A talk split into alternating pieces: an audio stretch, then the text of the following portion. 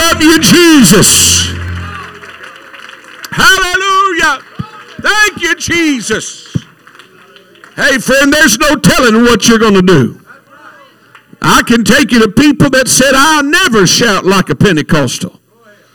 I'll never scream like y'all scream. And I can remember the services when the Holy Ghost snuck up on them. And they began to scream like a wild banshee and shout, because you don't know what you'll do until the Holy Ghost gets a hold of you. Amen? Hey, I'm just glad it found me. When I couldn't find myself, God never gave up on me. Amen, amen. So good to be in the house of the Lord on this Wednesday evening. I'm going to teach a little while tonight, if that's okay. I, several weeks ago, got to preaching, and I don't remember how many weeks ago, but I touched on money. And then after the service, I began to think, well, when's the last time I taught about money? And I keep a log of every sermon I've preached since I've been here. And it's been nearly 2 years since I talked about money. So we're going to talk about money tonight. Amen? Go into the book of Malachi, chapter 3. Beginning with verse 8, I encourage you to be here this Sunday. We're going to start revival by the Dale Welch. I know you'll be blessed of the Lord. After service, we'll have a meal. This will be to help raise funds for our dorm. Thank you. Last time we had a meal for our dorm, I believe we raised somewhere around $1,300, $1,400 for the dorm. So thank you for your contribution. And remember, it's not about the meal, it's about the mission. And we've got a variety. You could have nachos or you could have gumbo, so you ought to like one of the two. But we're going to have a great time this weekend. Amen. Bible says, will a man rob God? Yet ye have robbed me. But ye say, wherein have we robbed thee? And then the Lord answers, in tithes and, somebody say and, offerings. Ye are cursed with a curse, for ye have robbed me, even this whole nation. Bring ye all the tithes into the storehouse, that there may be meat in mine house. Prove me now herewith, saith the Lord of hosts. It's the only time the Lord said, prove me. Prove me now therewith, saith the Lord of hosts. If I will not open you the windows of heaven, pour you out a blessing, that there shall not be room enough to receive it. And I will rebuke the devourer for your sake. He shall not destroy the fruits of your ground, neither shall your vine cast her fruit before the time in the field, saith the Lord of hosts. Lord bless you. You may be seated. There are more than 500 verses in the Bible concerning prayer. And there's nearly 500 verses in the Bible concerning faith. But there are more than 2,000 verses on the subject of money and possessions, which tells me that it's pretty important to God if it is the most talked about subject in Scripture. The very first principle that you have to grasp if you're going to understand giving is the principle of first fruits. First fruits. Brother Greg, if you can go with me to the book of Exodus, chapter 13, and beginning with verse 13. Let me flip there while he's turning. Exodus 13, verse 13. It says, and every firstling of an ass thou shalt redeem with a lamb. And if thou wilt not redeem it, then thou shalt break his neck. And all the firstborn of man among thy children shalt thou redeem. This principle of first fruit can also be called the principle of the firstborn or the tithe. According to the Old Testament law, the firstborn was to either be sacrificed or redeemed.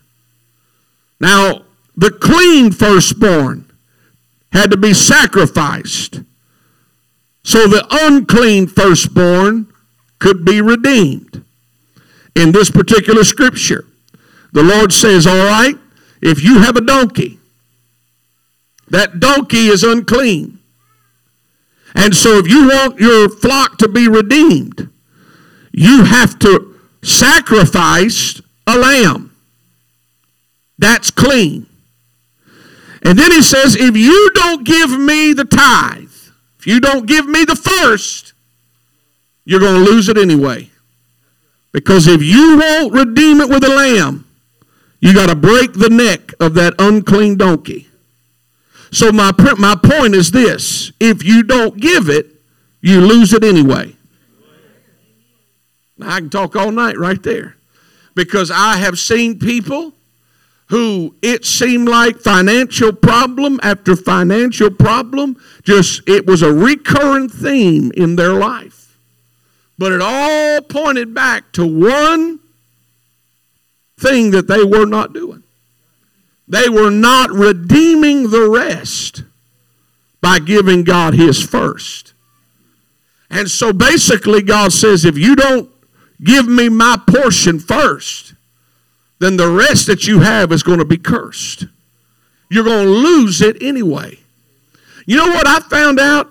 It was cheaper for me to pay tithes. Something's going to break. Hot water heater's going to go out. Things that you can't even think of are going to start happening because that donkey's neck's going to be broke if you don't give God his. It's the principle of first. Now, remember, the clean, the first, redeems the rest. Jesus was God's firstborn. He was the tithe. He was the clean lamb. We were the unclean. And so God had to give the lamb to redeem the rest. If the lamb would not have been given, then we would not have been redeemed. He's going to follow the pattern that he set in his word. And the pattern is, if it's unclean, it has to be redeemed. And so he redeemed all of humanity by his son, Jesus Christ. God gave his tithe, watch this, in faith before we ever believed. Because scripture says God demonstrates his love toward us in that while we were yet sinners. You hadn't made a trip to an altar yet when God gave his tithe. Day of Pentecost hadn't been given yet when God gave his tithe. God gave the tithe first. See, we have to give our first fruits, our offering, our tithe in much the same way. Before we see the blessings of God, we give our tithing. Before there was a church, God gave his tithe because the tithe redeems the rest. Have you ever wondered how God could justify taking the lives of Egypt's firstborn in the final plague described in Exodus? Some people say, well, that's just so harsh. That's so mean. But listen, it's because the firstborn belonged to him already. God had a legal right to take every firstborn because every one of the firstborn belonged to him. The first belongs to God. We find this principle all throughout the Bible. We can give God the first of our time. We can give him the first of our finances because that's what tithing is. It's saying, I'm going to give God his first. And I'll trust him to redeem the rest. It requires faith to give first. By tithing, what we're doing, we're saying, I'm recognizing God as first in my life. But beyond that, we are redeeming the rest of the 90. Hey, I'd rather have 90 blessed than 100 cursed. And so when we give our 10%, we are redeeming the rest of our paycheck because you give it to God first. What about the woman who the prophet went to and she said, all I've got is enough meal and oil to feed me and my son. And he said, you go ahead, make me the cake. Everything's going to be all right. You know, it took faith to look at God and look at her and her son and say, okay, I'm going to give the man of God first. That's faith. Knowing that this is the last. According to her visible eye, this is the last. But when she put God first, it kept replenishing and replenishing and replenishing. Listen, God doesn't have to explain to you how he's going to make it up to you. He doesn't. I've had some of the most bizarre things happen to me, but it's because I put God first. You put God first, consecrated or cursed. That's exactly what the tithe is throughout the whole Bible. The tithe is consecrated to the Lord and for the Lord's house. But if we take it ourselves, it becomes a curse because we stole it from God. Why did God respect Abel's offering, but clearly not Cain and his offering? Well, the word tells us. The offering Abel brought was the firstborn of his flock. It was the first. But it doesn't say that Cain brought the first fruits of his crop. It says, in the process of time. In the process of time.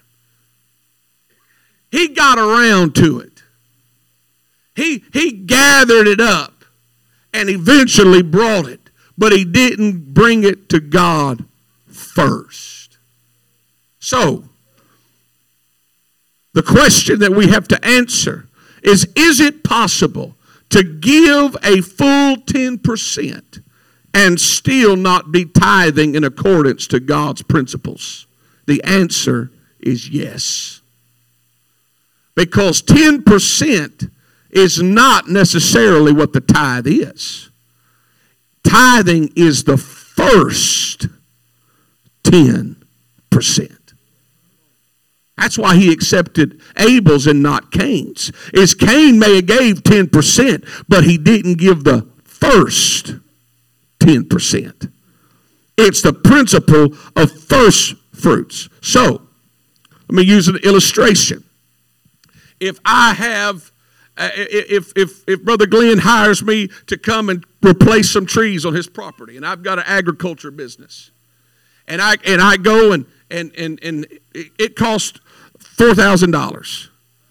And all of my material and my labor is $3,000. Then my increase, your tithe, you pay tithe on increase, not money, on increase. Y'all look confused. Pause the analogy. Let me break it down.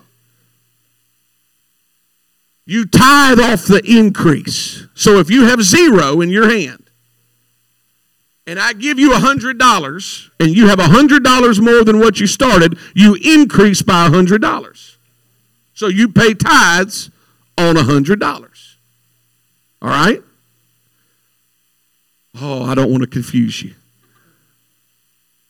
But if you have a garage sale, okay, and you sell a $500 gun for $50. You didn't make $50. You lost $450. That's why I hate garage sales.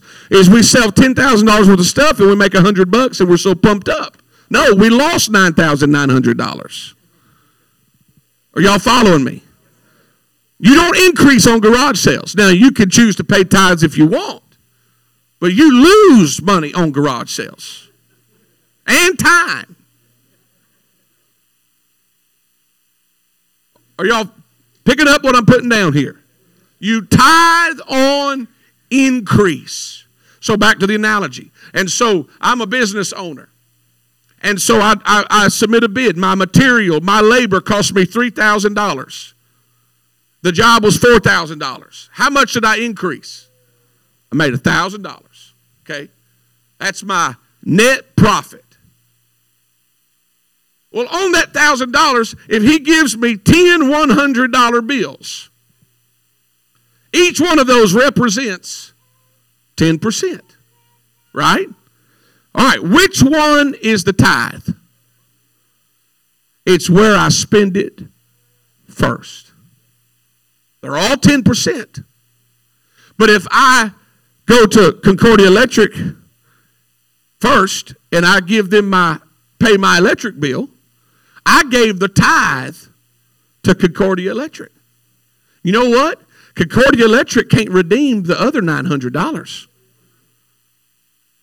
But if I give that to God, and I know it might be on a Thursday, but let's just say I take that and I set it aside, totally out of the equation. Say, all right, God, this is marked for you. I know church isn't until Sunday, but I did set it aside for you. Then I am figuratively giving that to God first. First 10 is the tithe. Now, whether you pay it electronically or it's giving it to God first. The tithe is the first one you spent. See, God doesn't need you to give. You need to be blessed. God owns it all anyway. He's not sitting here going, I really hope they give this week. I really need them to give.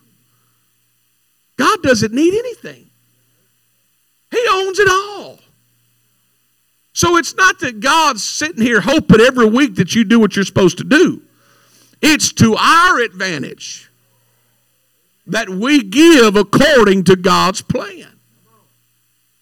If it's a business, you tithe off the net profit. Usually they do it at the end of the year because it's hard to do it week to week, month to month. If you do it personal, you tithe off the gross. That's just what you do. Because God existed before Uncle Sam existed. Oh, I didn't expect y'all to shout. This is good teaching. What most Christians fail to comprehend is that tithing is a test.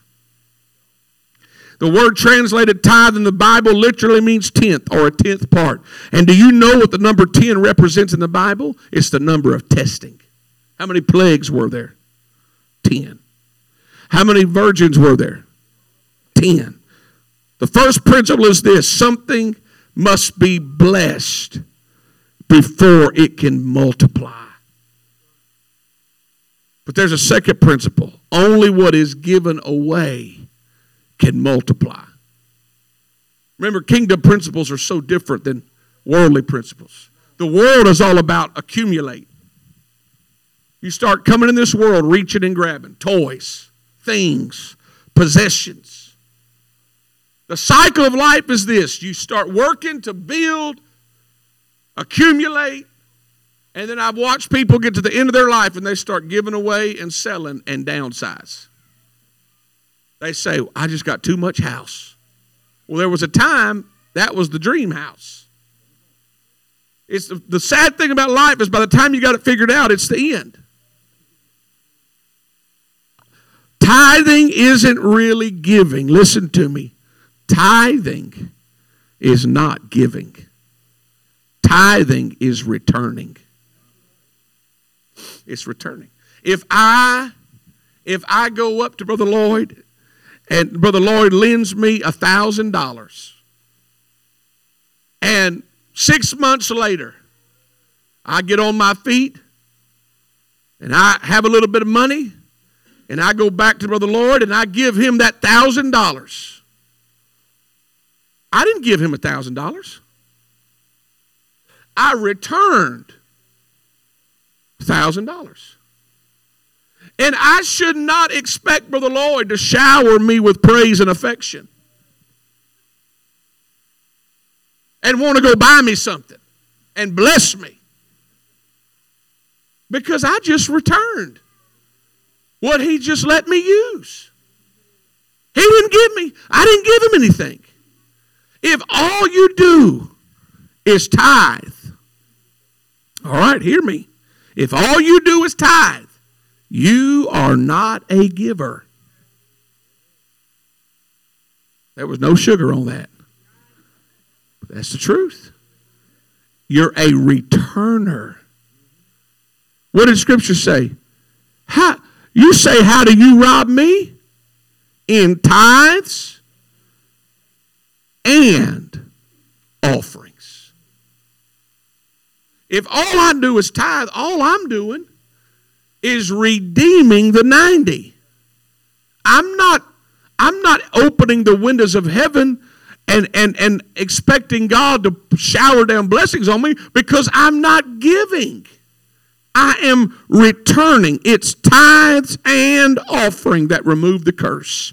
It's tithe and offering that bring the blessings. It's tithe and offering that rebuke the devourer.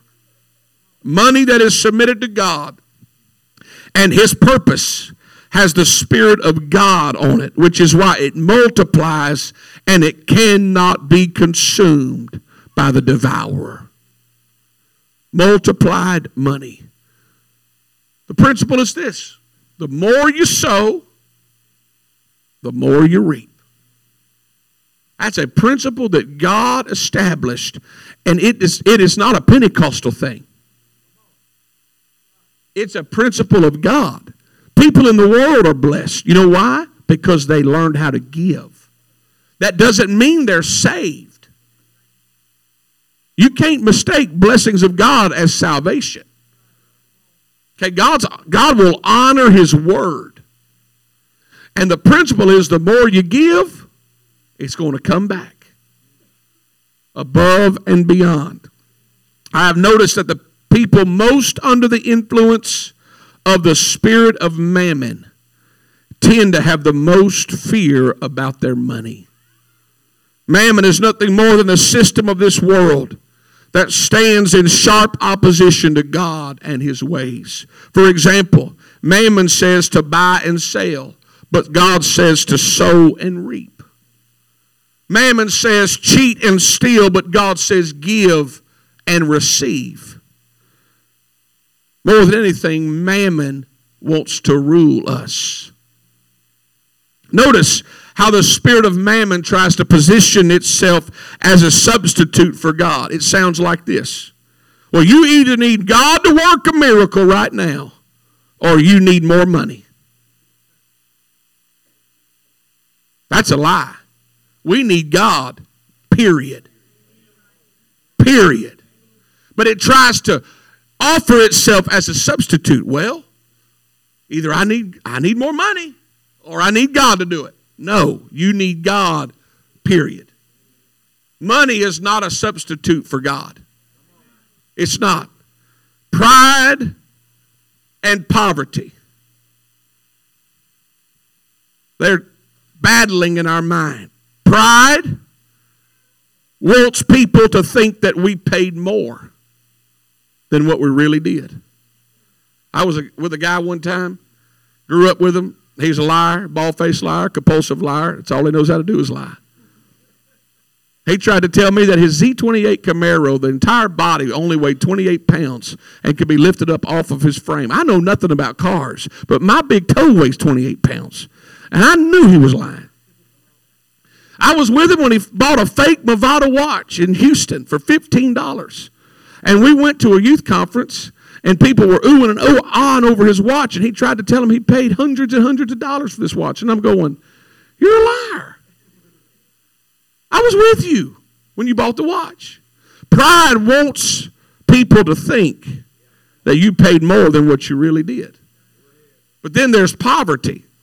Poverty wants people to think we paid less than what we really did. And it says like this. Somebody will compliment you. Oh, yeah, I got it on sale. It was only $5. the spirit of poverty. You want people to think you paid less than what you did. But gratitude doesn't care what people think. It only cares what God thinks. We're supposed to have a grateful heart. It's not about what we paid for anything. It's about who gave us everything that we own and possess. It comes from the Lord. Hear me. If you have done things, if you have been blessed by God because you've done things His way, you should not live with guilt. I didn't take a vow of poverty when I came to the altar. Did you? Why do we feel guilty when the blessings of God come upon the children of God that are obedient? God never said if you come to a Pentecostal church or if you're born of water and of spirit that you have to live poor. God honors His word. And we've got way too many people that are dealing with guilt over what God has blessed them with. You shouldn't feel guilty if you're doing things God's way and God blesses you. Because here's the bottom line. God does not care if we have stuff. He cares if stuff has us. He doesn't bless you and give you things for those things to become your owner. You have to keep things in balance and in right perspective, that everything we have comes from the Lord. And we are stewards of what God has entrusted us with. I haven't met many people possessed by demons, but I've met a lot of people possessed by their possessions. You want to find out what's in the heart of man? Mess with their stuff. Mess with their stuff. You'll find out where their heart is really quick. In fact, I can tell you where your heart is by looking at your bank statement. Because where your treasures are, there your heart will be also. The give and it shall be given to you principle. There's no way I'm finishing this tonight. This is part one. I just looked down. I've got 17 pages. I'm on page 7. We ain't going to be here. I didn't bring a Snicker. We ain't going to be here that long. The give and it shall be given to you principle is to be our reward, not our motivation. Okay, you cannot approach the offering plate like a lottery. Well, I'm going to give. All right, God. When's it coming? You can't do that. You don't give to get. You get to give. It's a privilege to be able to give to the kingdom of God.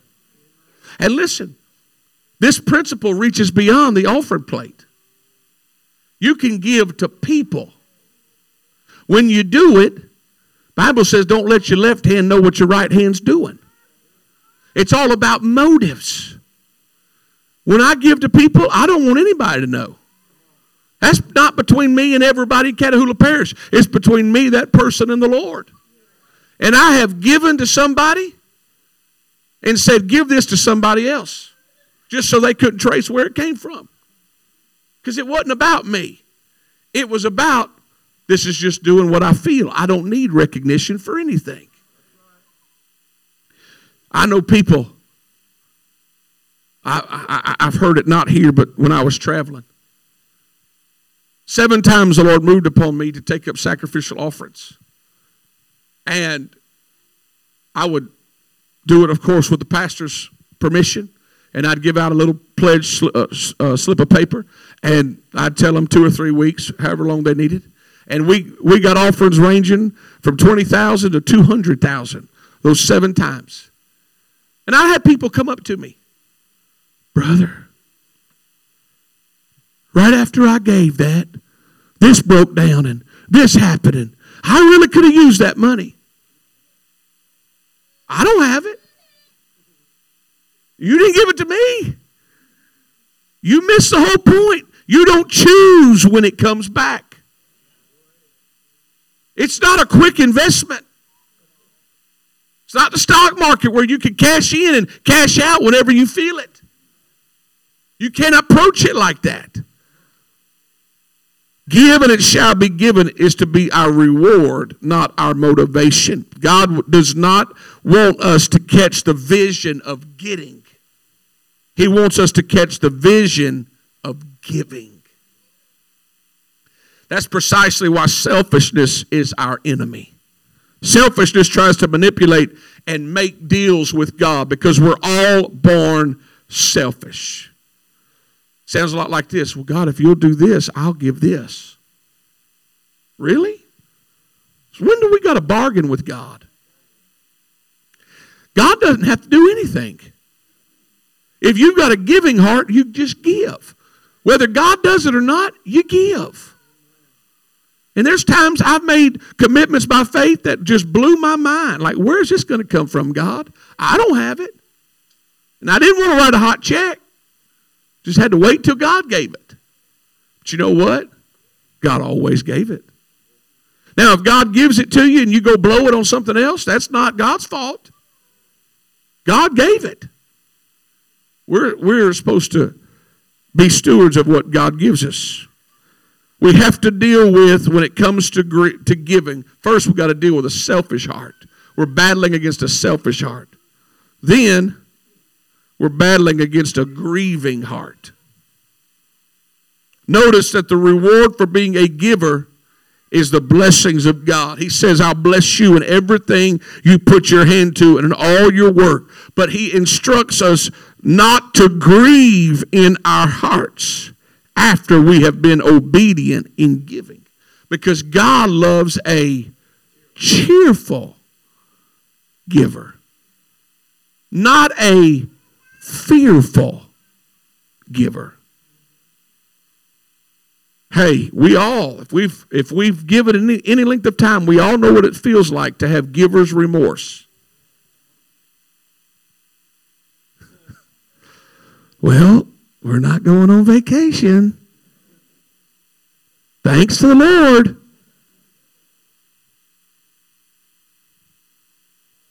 Y'all know I'm telling you the truth.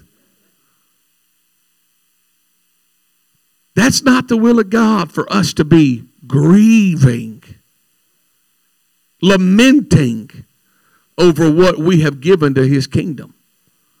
But we are to be cheerful. See, selfishness can attack us before we give. It tries to talk us out of it. But grief can attack us after we give. I know I've shared it here before. I'm going to share it again. We were evangelizing and pulling an RV, and I needed new tires for my RV, and I went and priced them. And they were it was going to be like $1,600 plus tax for these tires. And that was a lot of money. I mean, they might as well told me $16,000 because I didn't have anything. And so I started saving a little bit of money at a time, $20 here, $50 there. And I kept it in a Ziploc bag in my freezer, in my RV. And that's where I saw my pawpaw keep his money. That's where I kept my little bit of money. And I remember I had right at enough for one tire, right at $500 saved. And I mean, I was just proud of that. And this was the first time the Lord ever spoke to me to preach on the spirit of sacrifice at this church that I was preaching at. And it was between services on a Sunday, and it scared me to death. I didn't want to do it. I had never done it before. And so when I was unsure of what to preach on a Sunday, I just had a little ritual I did. I'd just go take me a nap and think maybe I'd clear my head a little bit. When I'd wake up, I'd have some direction. Well, when I woke up, first thing come to my mind, got to preach on the spirit of sacrifice tonight. Too late to go back to sleep because church was coming. So I said, all right, God, well, here's what I'm going to do. I'm going to tell my wife that this is what I'm feeling. And I'll let her determine whether or not it's the Lord. Gave her the checkbook, and I said, if you feel it, then this is what you, because I was preaching, and I was going to have them come put it in the deal. And I said, you put the commitment down or write the check, however it was. So I'm preaching, and I just thought that oh, the Lord told me. I'm sorry, I messed up. The Lord said, I want you to give me your tire money when you do the commitment. And so I started talking to the Lord, saying, Lord, this isn't like I'm saving money to go on vacation or anything. This is tires for my trailer, and I need these tires. And that spirit of selfishness was coming on me. Selfishness attacks you before you give. And I was trying to find every reason why this wasn't the Lord. This was just me.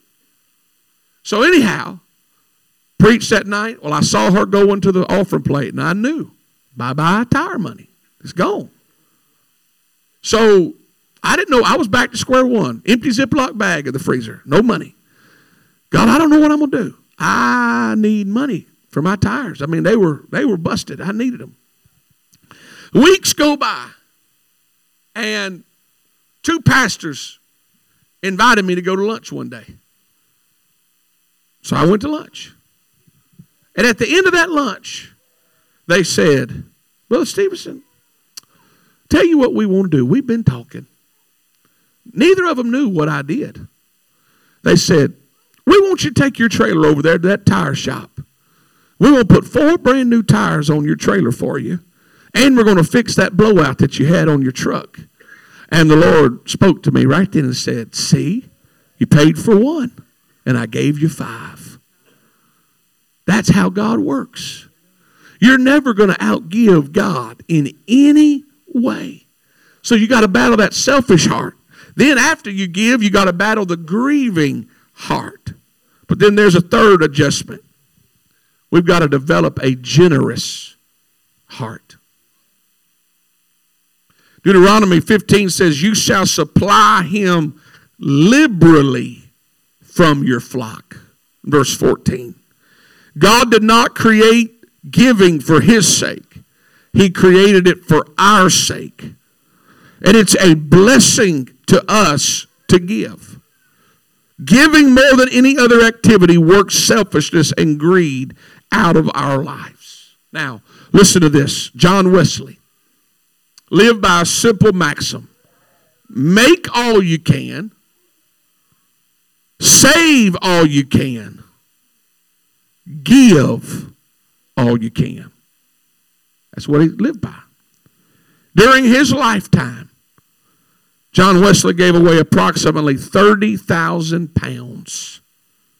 Adjusted for inflation, that would equate to $1,764,705 in today's dollars. And the genesis of his generosity was a covenant he made with God in 1731. He decided to limit his expenses so he had more margin to give. His income ceiling was 28 pounds. In that first year, John Wesley only made 30 pounds, so he gave away only 2 pounds. But the next year, his income doubled. And because he still managed to live on 28 pounds, he gave away 32 pounds. In the third year, his income increased to 90 pounds, but he kept his expenses low.